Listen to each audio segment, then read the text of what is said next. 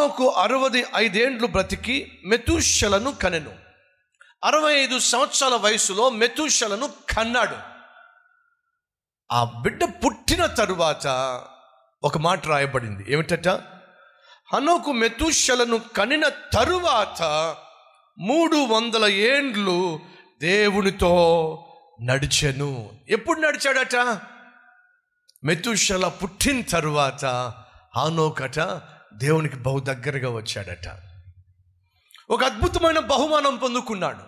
ఒక అద్భుతమైన కుమారుణ్ణి పొందుకున్నాడు. ఆ కుమారుణ్ణి చూసినప్పుడు ఆ కుమారుణ్ణి గమనిస్తున్నప్పుడు ఆనోకులో దేవుని పట్ల అభిమానము దేవుని పట్ల విశ్వాసము దేవుని పట్ల నమ్మకము దేవుని పట్ల ప్రేమ అంచెలంచెలుగా పెరిగినట్టుగా మనం చూస్తున్నాం. దేవుని దగ్గర నుంచి సహజంగా మనం ఒక బహుమానం పొందుకున్న తరువాత దేవుని దగ్గర నుంచి మనం ఒక ఆశీర్వాదం పొందుకున్న తర్వాత అడుగుతున్నాను సహజంగా మనం దేవునికి దగ్గరగా వస్తామంటారా? సాధారణంగా దేవునికి దూరం అవుతామంటారా? ఏమంటారు మీరు? ఉద్యోగం కావాలి ఉద్యోగం కావాలి ఉద్యోగం కావాలి. ప్రభువా ప్రభువా ప్రభువా ప్రభువా ప్రభువా పదిహేను వేల రూపాయలు ఉద్యోగం వస్తే చాలు ప్రభు అని చెప్పి ఏడుస్తూ ఉంటే దేవుడు కనికరించి నీకు ముప్పై ఐదు వేల రూపాయలు ఉద్యోగం ఇచ్చాడు. నువ్వు కుదురుగా ఉంటావా? నువ్వు దేవుణ్ణి నమ్ముకుంటూ ముందుకెళ్తావా? అడుగుతున్నా. ఇప్పుడు నీకు ఉద్యోగమే దేవుడైపోతుందిగా.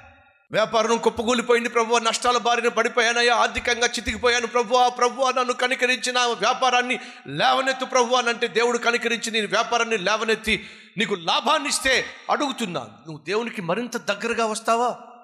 ఆర్థికంగా స్థిరపడినప్పుడు ఆరోగ్యము కుదుటపడినప్పుడు కుటుంబంలో సమాధానం వచ్చినప్పుడు మనం దేవునికి దగ్గరగా వస్తామా? లేకపోతే వీటన్నిటిని చూసి అమ్మాయ జీవితం స్థిరపడింది. ఉద్యోగంలో ఎటువంటి టెన్షన్స్ లేవు. తీసేస్తారు తీసేస్తారు తీసేస్తారు అని చెప్పన్నారు. లిస్టులో నా పేరు లేకుండా పోయింది. ఇంకొక సంవత్సరం ఏ డౌటే లేదు. అడుగుతున్నా.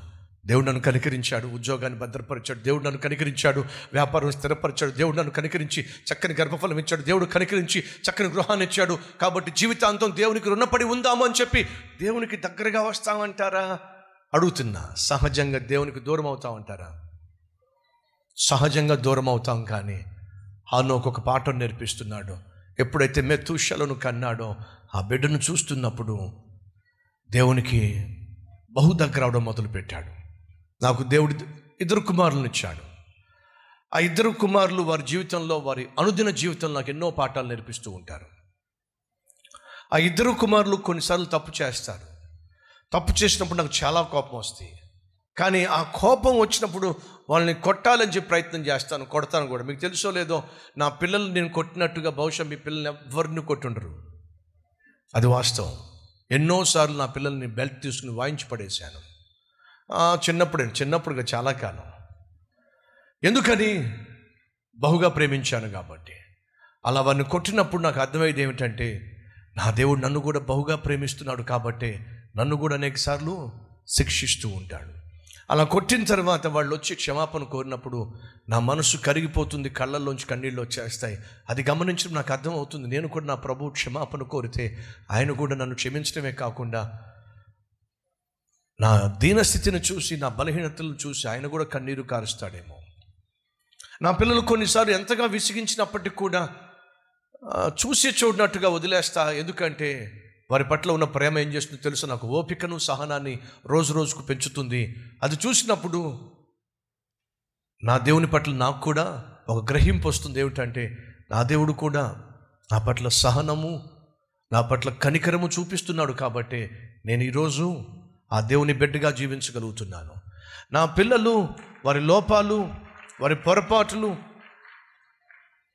ఇవన్నీ కూడా ఒక తండ్రిగా నా బాధ్యత ఏమిటో గుర్తిస్తూనే గుర్తింప చేస్తూనే నాలో క్షమా గుణాన్ని ప్రేమ తత్వాన్ని అలాగే క్షమించే గుణాన్ని రోజు రోజుకు కలిగిస్తున్నప్పుడు నేను దేవుణ్ణి చూడగలుగుతున్నాను.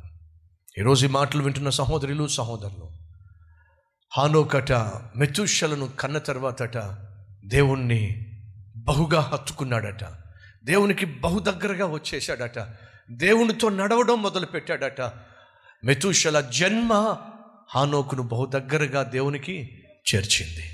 ఒక ఆశీర్వాదము మనల్ని దేవునికి దగ్గరగా చేర్చాలి తప్ప ఒక ఆశీర్వాదము మనల్ని దేవునికి దూరం చేయడానికి వీలు లేదో అడుగుతున్న దేవునికి ఇచ్చిన ఆశీర్వాదము దేవునికి ఇచ్చిన ఆరోగ్యము దేవునికి ఇచ్చిన ఆస్తి దేవునికి ఇచ్చిన అందము దేవునికి ఇచ్చినటువంటి ఆరోగ్యము నీకు దేవునికి దగ్గరగా చేరుస్తుందా లేక దేవునికి దూరంగా చేరుస్తుంది? జాగ్రత్త.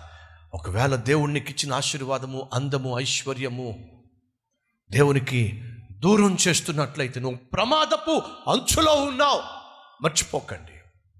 హనోకు వలె ప్రభుతో నడిచే జీవితము జీవించు. అట్టి జీవితం నాకు కావాలి అన్నవారు ఉన్నట్లయితే మీ హస్తాన్ని ప్రభు చూపిస్తారా?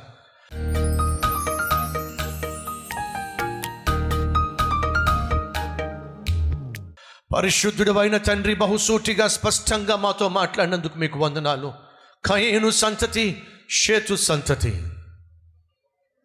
వాటి రెండింటి మధ్య ఉన్న వ్యత్యాసము అలాగే ఏ సంతతి ఏ విధంగా జీవించిందో ఒకటి శపించబడింది ఒకటి దీవించబడింది. ఆ దీవించబడిన సంతతిలో నుండి హనోకు వచ్చాడు. నీతో నడిచేటటువంటి అనుభవం తన బిడ్డను పొందుకున్న తర్వాతే ప్రారంభించాడు. ఆశీర్వాదాలు మమ్మలను నీకు దూరం చేయడానికి వీల్లేదు. మమ్మల్ని నీకు మరింత దగ్గరగా చేర్చాలి. ఈ లోకంలో మాకు గుర్తింపున్నా ఉండకపోయినా నాయన మా జీవితానికి అనుకూలంగా ఉంటే చాలు. రాబోయే రోజుల్లో మా వంశములో నుండి మా సంతతిలో నుండి నిన్ను ఘనపరిచే నిన్ను కనపరిచే అద్భుతమైన ఆత్మీయులు పుట్టుకొస్తారు అనేది వాస్తవము. అలాగే మేము ఎక్కడున్నప్పటికీ నీకు సాక్షులుగా జీవించటమే మహాభాగ్యము అనే సత్యం మర్చిపోకుండా సహాయం చేయండి. అటు కృప దయచేయమని ఏసే పేట వేడుకుంటున్నాం తండ్రి. ఆమెన్.